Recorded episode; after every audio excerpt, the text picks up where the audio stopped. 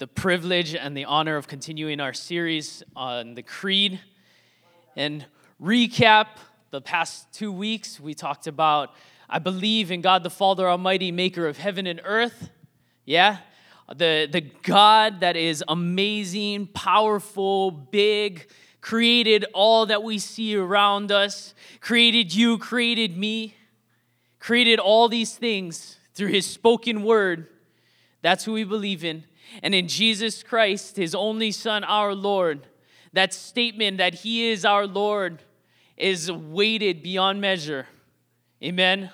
And it says in John 5 18, said, This is why the Jews were seeking all the more to kill him, because not only was he breaking the Sabbath, but he was even calling God his own Father, making himself equal with God. Making himself equal with God. And I have the privilege and honor of going through the next statement of faith. That we believe that he was conceived by the Holy Spirit and born of the Virgin Mary. Conceived by the Holy Spirit, born of the Virgin Mary. These faith claims are amazing. They can't be quantified, they can't be uh, proven, but they are faith statements that we are staking our beliefs on. Amen? So good. The greatest proof that God exists, the greatest proof that God exists, is a life touched by God. A life touched by God, transformed, impacted by the living God. And I love that. I love that because that's what Jesus has done for us. You know, we're going to be talking about how Jesus was 100% man and 100% God and how he modeled how to live on this earth. You know, besides just a model of how to live and that he was 100% God, worthy of being the sacrifice for the sins of the world, but that he was a man like you and me. He was a human being, born under the law, born into this world, so that he could relate, tempted just like how we were tempted, so that he can relate and he can be uh, understanding of what we go through. And He can empathize with who we are as fallen human beings so that we can come to Him and we can find comfort in Him and He can lift us up and encourage us. Amen. So we're going to break this down. Philippians 2 1 through 11. Uh, for the sake of time, I'll read it says, For if there is any encouragement in Christ, any comfort from love, any participation in the Holy Spirit, any affection and sympathy, complete my joy by being of the same mind, having the same love, being in full accord and of one mind. Do nothing from selfish ambition or conceit, but in humility count others more significant than yourselves. Let each of you not look only to his own interest, but also to the interests of others. Have this mind among yourselves, which is yours in Christ Jesus, who, though he was though he was in the form of God, did not count equality with God to be a thing to grasp, but emptied himself by taking the form of a servant, being born in the likeness of men, and being found in human form, he humbled himself by becoming obedient to the point of death, even death on a cross. Therefore, God has highly exalted him and bestowed upon him the name that is above every name, so that at the at the name of Jesus, every knee should bow in heaven and on earth and under and under the earth, and every tongue confess that Jesus Christ is Lord to the glory of God the Father. Whoo! Amen. God became man. He humbled himself, emptied himself, came to earth in the likeness of man, came to earth. A great illustration of this is the mayor of Aurora uh, in Colorado. He, his name is Mike, Mike Coffman, and for one week he became homeless Mike. He, he went undercover for a week to live among the homeless in, in, his, uh, in his area, in his city. So for seven days and seven nights, he lived where they lived, slept where they slept, ate what they ate, and did what they did to, to survive. And it's such an amazing picture and an amazing story of somebody who did not have to do it, but cared enough about his community to come down to empathize with those who are hurting, who are broken, who are, who are need, in need. Amen? And we see that picture in Jesus. Somebody who is 100% God, choosing to come down in the likeness of, likeness of man, becoming 100% man in order to know us, to know what we go through, to empathize with us, and to model for us a, a life that, that, that is sold out for God. Amen? Like that's such a good thing. It's an amazing picture to have for us. It encourages us, it helps us to move forward and to and to be on this path and how to live, how to do what's right. But even more so, you know, like he needed to be all God so that he could be worthy enough, a worthy sacrifice, so that our sins may be forgiven. Amen.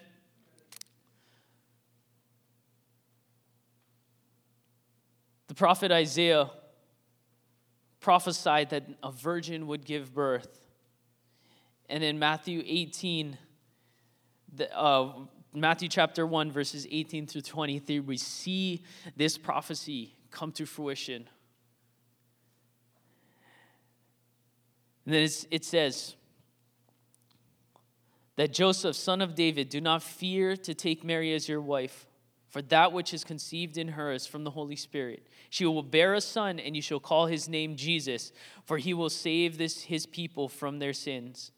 All this took place to fulfill what the Lord has spoken by the prophet Behold, the virgin shall conceive and bear a son, and they shall call his name Emmanuel, God with us. God came down as man to be with us, to be with humanity, to live amongst us for 33 and a half years, lived where we lived, ate what we ate. All so that he could empathize with us and know us and know what we go through, so that he can be the high priest, so that he can pray and intercede for us on our behalf, that we can come to him and find comfort and peace and joy within him. Amen. You know, as Jesus being 100% God, in Hebrews, it says that he is without father or mother or genealogy, having neither beginning of days nor end of life, but resembling the Son of God. He continues as a priest forever. No beginning, no end. He just is. He is God. He choosing, he chose to empty himself, chose to empty himself, to humble himself. It says Philippians 2 7, as I read, he said he emptied himself by taking the form of a servant, being born in the likeness of men. God was incarnate in Jesus Christ. He took the form of a man. He took the form of a man so he could know us. 100% God. Philippians 2 8 and being found in human form, he humbled himself by becoming obedient, even to the point of death. In 2 Corinthians 4 4, in their, in their case, the God of this world has blinded the minds of the unbelievers to keep them from seeing the light of the gospel of the glory of Christ, who is the image of God.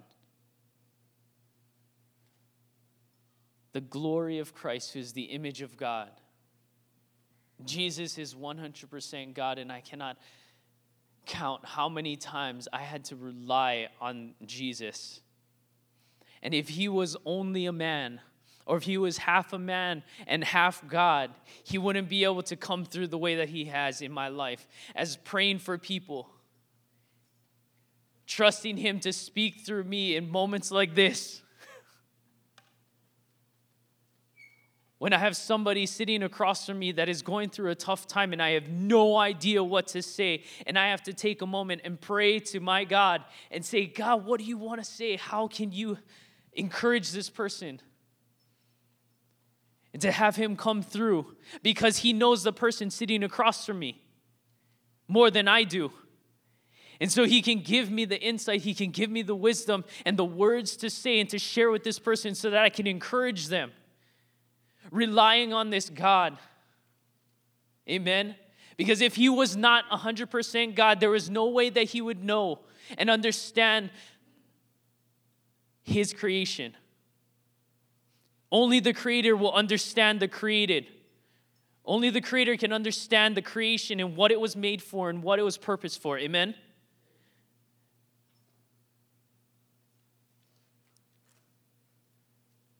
Jesus, 100% God and 100% man.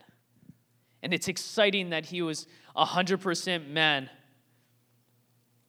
because he lived like us. He lived like us. He suffered like us, was tempted like us, also that he could know what we go through. He can sympathize, empathize with us, and it's and we can't stress that enough. Because it brings a connection point between, between God and us. It bridges that gap. Because how can you how can you how can a God that is sitting in heaven separated from, from those who, who he calls to believe in him, to worship him. How can, how can this person really relate to us? How can the king know what his people are going through unless he takes a step down in humility, comes into our world, and lives our life? Amen. Jesus lived as a man. Galatians 4, verse uh, 4 through 5 says that Jesus was born under the law to redeem those who are under the law so that we may receive adoption as a son. Jesus, being born as a man, was born under the law, just like all of us. But because he was 100% God, he was able to be a worthy sacrifice for our sins. Hebrews 4, verses 14 through 16. Since then, we have a great high priest who has passed through the heavens, Jesus, the Son of God. Let us hold fast our confession, for we do not have a high priest who is unable to sympathize with our weaknesses, but one who is in every respect has been tempted as we are, yet without sin. Let us then with confidence draw near to the throne of grace, that we may receive mercy and find grace to help in time of need. Jesus knows our suffering because he lived as a man. He knows our temptation because he was tempted. He knows what we go through because he went through it. Jesus chose to connect with us on our basic human instinct level fear, hurt, pain, betrayal. He went through it all just so that you and I can come to Him and He can understand and relate. I remember a time in my life where the only thing that would comfort me would be to separate, to like go to a place where I was by myself, and I don't laugh at me. I would open up the kids' Bible, the children's. Anybody know the beginner's Bible? I would open that thing up because in in those moments I could not comprehend. I couldn't read. I couldn't do anything. It was like it was too overwhelming in those moments, and I needed something simple. And I'd open up the children's Bible and I would read, and I'd feel comfort because I was running to somebody who knew me, you know? In those moments, we can run to somebody, we can run to a God that knows us, that knows you, because He's lived it, He's gone through it. You know, and He's 100% God, 100% man you know, providing a, a way and a model for us to live this life. And because if he, if he wasn't 100% man, then we could say there's no hope for us. Amen. Yeah, there's no hope for us. Because if he was if he was not tempted and if he was not tried just as we were, then there was zero hope for us to to be even remotely in line with this. But because he was 100% man and has sacrificed and has been hurt and went through the pain and the suffering, therefore, he's an acceptable model for us because he's gone through it and came out the other side sinless. You know, we're not we're not perfect. We're not Jesus. He ushered in grace and mercy and the new covenant for us. But we want to be obedient. We want to live as best we can the way that He lived. And He gave us this in Philippians 2, verses 1 through 4. So if there is any encouragement in Christ, any comfort from love, any participation in the Spirit, any affection and sympathy, complete my joy by being the, of the same mind, having the same love, being in full accord and of one mind. Do nothing from selfish ambition or conceit, but in humility count others more significant than yourselves. Let each of you look not only to his own interests, but also to the interests of others. Be unified and to love each other. Being self sacrifice, self sacrificial. That's what he's calling us to do. We're not going to be able to live this perfect life like Jesus did, but we can find comfort and encouragement that the God of the universe chose to come to earth to live as a man so that he can identify with us and we can have somebody to go to for these things, for these comforts. In times of need, we know that he understands. I read this if Jesus is just a man, a human being like the rest of us, he shares our need for redemption. In other words, he can't redeem us, he is part of the problem not the solution to it. On the other hand, if Jesus is God and God alone, he has no point of contact with us. He cannot relate to those who need redemption. Jesus' humanity prov- provides that point of contact. And so we arrive at the conclusion that Jesus must be divine and human is if he is to redeem us.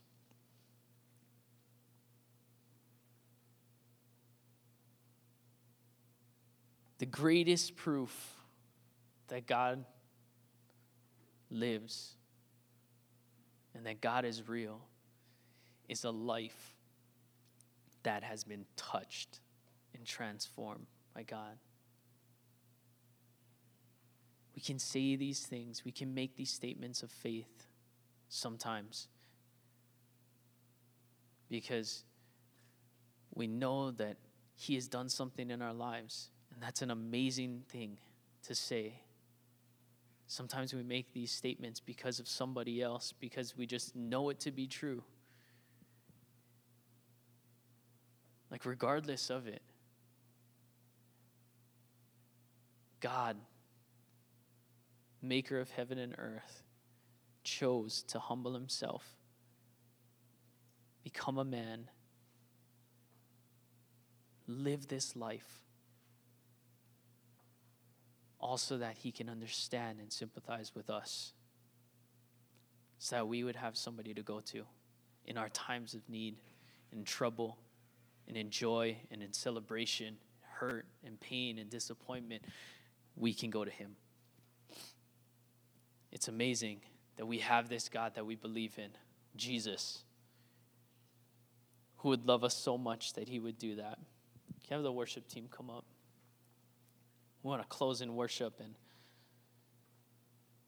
and honor him this morning.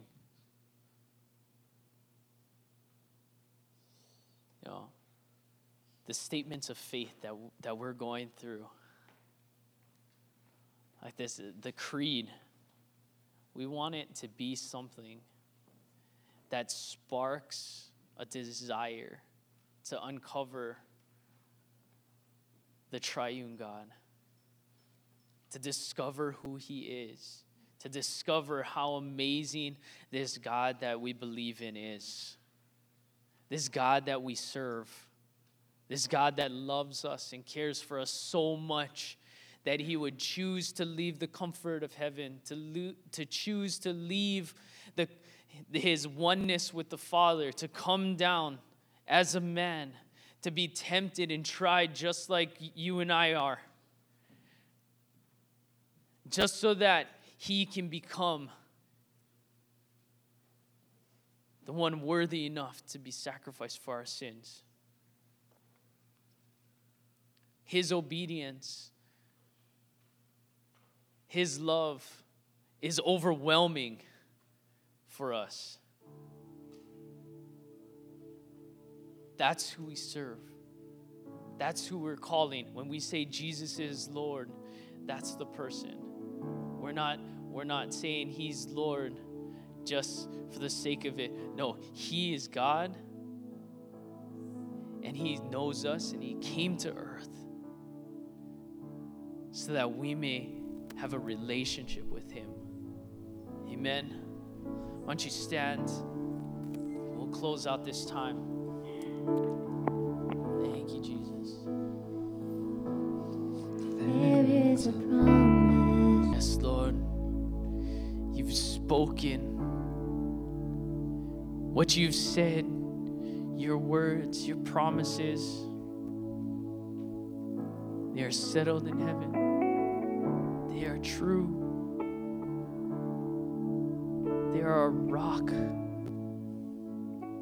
Says that the Word became flesh in Jesus Christ.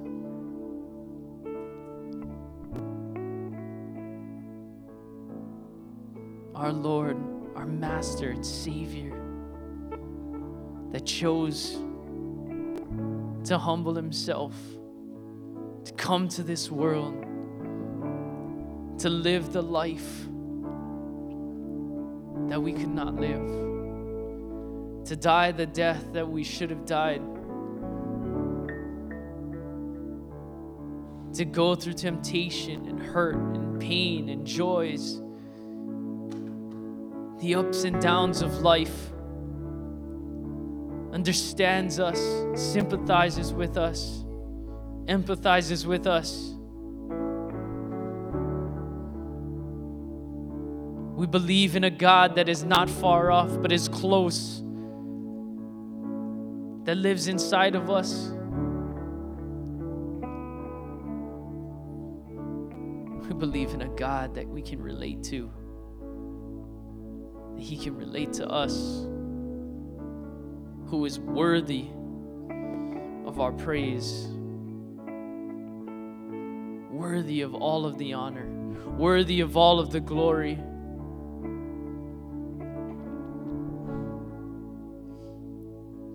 Jesus, we honor you. God, we believe in you, our Father, maker of heaven and earth, the Almighty, Jesus, our Lord. We believe in you. Thank you. Thank you for this time. We honor you. And we want to bless your name. And all God's people said, Amen, amen. May the Lord bless you and he keep you. May his face shine upon you as you go from this place. Be blessed.